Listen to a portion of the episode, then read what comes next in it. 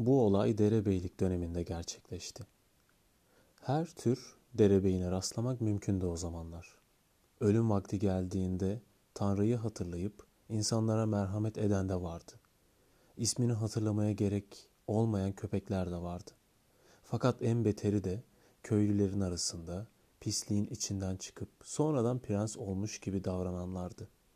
İnsanlara hayatı dar ederdi onlar. Beylerden birinin çiftliğinde böyle bir kahya vardı. Köylüler bu beye angarya işler yaptırıyordu. Toprak boldu, verimliydi. Su, otlak, ormanlık hepsi vardı. Ve beylerde, köylerde yeterliydi. Fakat bey başka bir mülkünden getirdiği bir uşağı kahya yaptı. Kahya gücü eline alır almaz acımasız zalimliklere başladı. Adamın ailesi iki çocuğu ve karısı vardı. Parada kazanıyordu. İstese günahsız yaşardı. Ama hasedinden günaha boğulmuştu. Köylüleri angarya işler dışında da çalıştırmaya başlamıştı. Bir tuğla fabrikası kurmuş, tüm köylüleri, kadın erkek herkesi çok ağır şartlarda çalıştırıyordu. Tuğla ticaretine başladı. Köylüler Moskova'daki beye şikayete gittiler. Ama bu da sonuç vermedi. Adam Kahya'yı görevinden almadı. Köylüler de elleri boş döndüler. Kahya, köylülerin onu şikayet ettiklerini duyduğunda içi intikam hissiyle doldu. Köylülerin yaşamı daha da beter olmuştu. Aralarında güvenilmez insanlar vardı. Kahya'ya arkadaşlarını şikayet edenler, kendi arkadaşlarının arkasından iş çevirenler oluyordu. Ortalık karışmıştı. Kahya da buna çok sinirlendi. Her şey gün geçtikçe daha da kötüye gidiyordu. İnsanlar Kahya'dan sanki vahşi bir hayvanmış gibi korkuyordu. Köyden geçerken gözüne görünmemek için kurttan kaçar gibi kaçıyordu köylüler.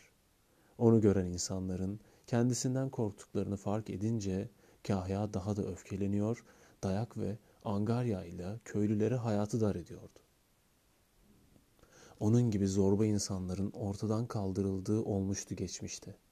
Köy halkı bunu konuşmaya başladı. Bir köşede oturdular. Aralarında en cesur olanı konuştu. Bu zorbaya hala neden katlanıyoruz? Hep birlikte gebertelim onu. Böylesini öldürmek günah değil. Paskalya öncesi bir gün ormanda bir araya geldiler.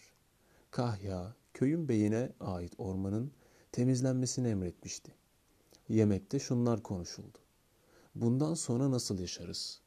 Kök söktürüyor bize. Durmadan çalışıyoruz. Ne bizim ne de karılarımızın gecesi gündüzü kalmadı. Bir de üstüne en ufak bir sorun çıktığında günümüzü gösteriyor bize. Semyon onun eziyetleri yüzünden öldü. Anisimi zincirleyerek öldürdü. Hala neyi bekliyoruz? Akşam gelecek buraya. Yine şirretlik edecek. Altından indirip baltayla gebertelim onu. Bu iş bitsin. Köpek gibi gömelim toprağa. Atını da suya atalım. Yalnız şunda hem fikir olalım. Hepimiz bir olacağız. Birbirimizi ele vermeyeceğiz. Vasili Miyanevdi konuşan. Kahya'ya duyduğu nefret hepsinden fazlaydı. Her hafta Kahya onu dövdürüyordu. Eşini de almış, kendine aşçı yapmıştı. Köylüler anlaştılar. Akşam olmadan Kahya atıyla geldi. Daha attan inmeden o öyle kesilmez diye ağaç kesenleri kızdı. Ağaçların arasında bir de ıhlamur görmüştü. Ben size ıhlamurları kesin demedim. Kim kesti? Söylesin derhal. Hepinizi döverim. Ihlamuru kimin kestiğini anlamak için sorgulamaya başladı. Sedor'u gösterdiler. Yüzünden, gözünden kanlar akıncaya kadar Sedor'u dövdü. Üstüne yeterince ağaç kesmediği için Vasili'yi de dövdü. Ardından evine döndü. Akşam olunca köylüler yeniden toplandılar. Vasili konuştu. Ne biçim insanlarsınız siz? İnsan değilsiniz. Serçe sürüsüsünüz. Yapacağız, yapacağız dediniz. Sonra uygulamaya gelince hepiniz kayboldunuz. Serçeler de Atmaca'ya karşı birlik olmuşlar. Boyun eğmeyelim, boyun eğmeyelim, karşı koyalım demişler. Ama Atmaca gidince hepsi çalıların altına saklanmış. Atmaca da hangisi istiyorsa onu yakalamış. Sonra serçeler çıkmış. Cik cik cik diye öterlerken Bir bakmışlar aralarından biri eksilmiş. Kim eksik? Vanka eksik. Demek ki buraya kadarmış yolu. Hak etmişti bunu demişler. İşte siz de böylesiniz. Boyun eğmeyelim, karşı çıkalım deyip duruyorsunuz. Atmaca gelince de çalışanların ardına saklanıyorsunuz. Bu konuyu uzun uzadıya konuştular ve sonunda Kahya'ya gitmeye karar verdiler. Paskalya haftası için köy halkına yulaf ekmekleri emri verildi. Köylüler iyice sinirlendiler. Vasili'nin evinin arkasında tekrar toplanıp konuştular. Tanrı'yı unutmuşsa ve böyle şeyler yapmak istiyorsa evet o zaman gerçekten canını almamız lazım. Öldürelim. Mihayev oradaydı. Sessiz, sakin bir adamdı. Köylülerin toplantılarına pek gelmezdi. Mihayev geldi, konuşmaları dinledi ve şunları söyledi. Çok büyük günah işliyorsunuz dostlarım. Can almak çok büyük bir günahtır. Başkasının canını almak kolay geliyor. Ama ya kendi canınız olsaydı? O kötülük yapıyor. Önceden de vardı kötülük.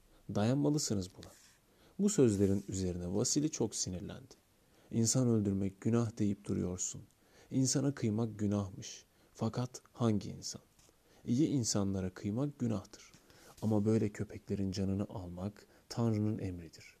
Köpek kudurmuşsa öldürmek lazım. İnsanlara da şefkat göstermeli.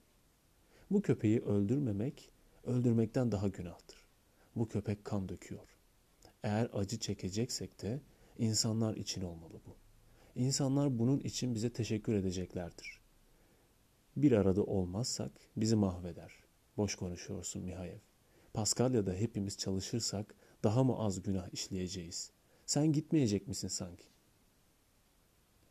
Mihayev, neden gitmeyeyim? Çiftlikte çalışmam gerekiyorsa giderim. Kendim için değil. Günahın ne olduğunu Tanrı biliyor. Tek yapmamız gereken Tanrı'yı unutmamak. Kardeşlerim, ben kendim için söylemiyorum. Tanrı bizden kötülüğü, kötülükle cezalandırmamızı isteseydi, buna dair bir emir alırdık. Ama başka türlüsü gösterildi bize. Sen kötülüğü yok etmek istersen, o seni ele geçirir. İnsan öldürmek, aklı selim bir insanın yapabileceği bir şey değil. Kan yapışkandır, ruha yapışır. İnsan öldürünce ruh kirlenmiştir artık. Sen kötü birini öldürdüğünde kötülüğü de yok ettiğini zannedersin. Halbuki o yok ettiğin kötülük senin ruhunu çoktan ele geçirmiştir. Başına gelene razı olursan, başına gelen de senden razı olur bir gün. Köylüler anlaşamıyordu bir türlü. Herkes farklı düşünüyordu. Bazıları Vasili'den yana olurken, bazıları Mihayev'den yana olup bunun günah olduğunu ve sabretmek gerektiğini söylüyordu. Köylüler Paskalya'nın ilk günü bayramlarını kutladılar.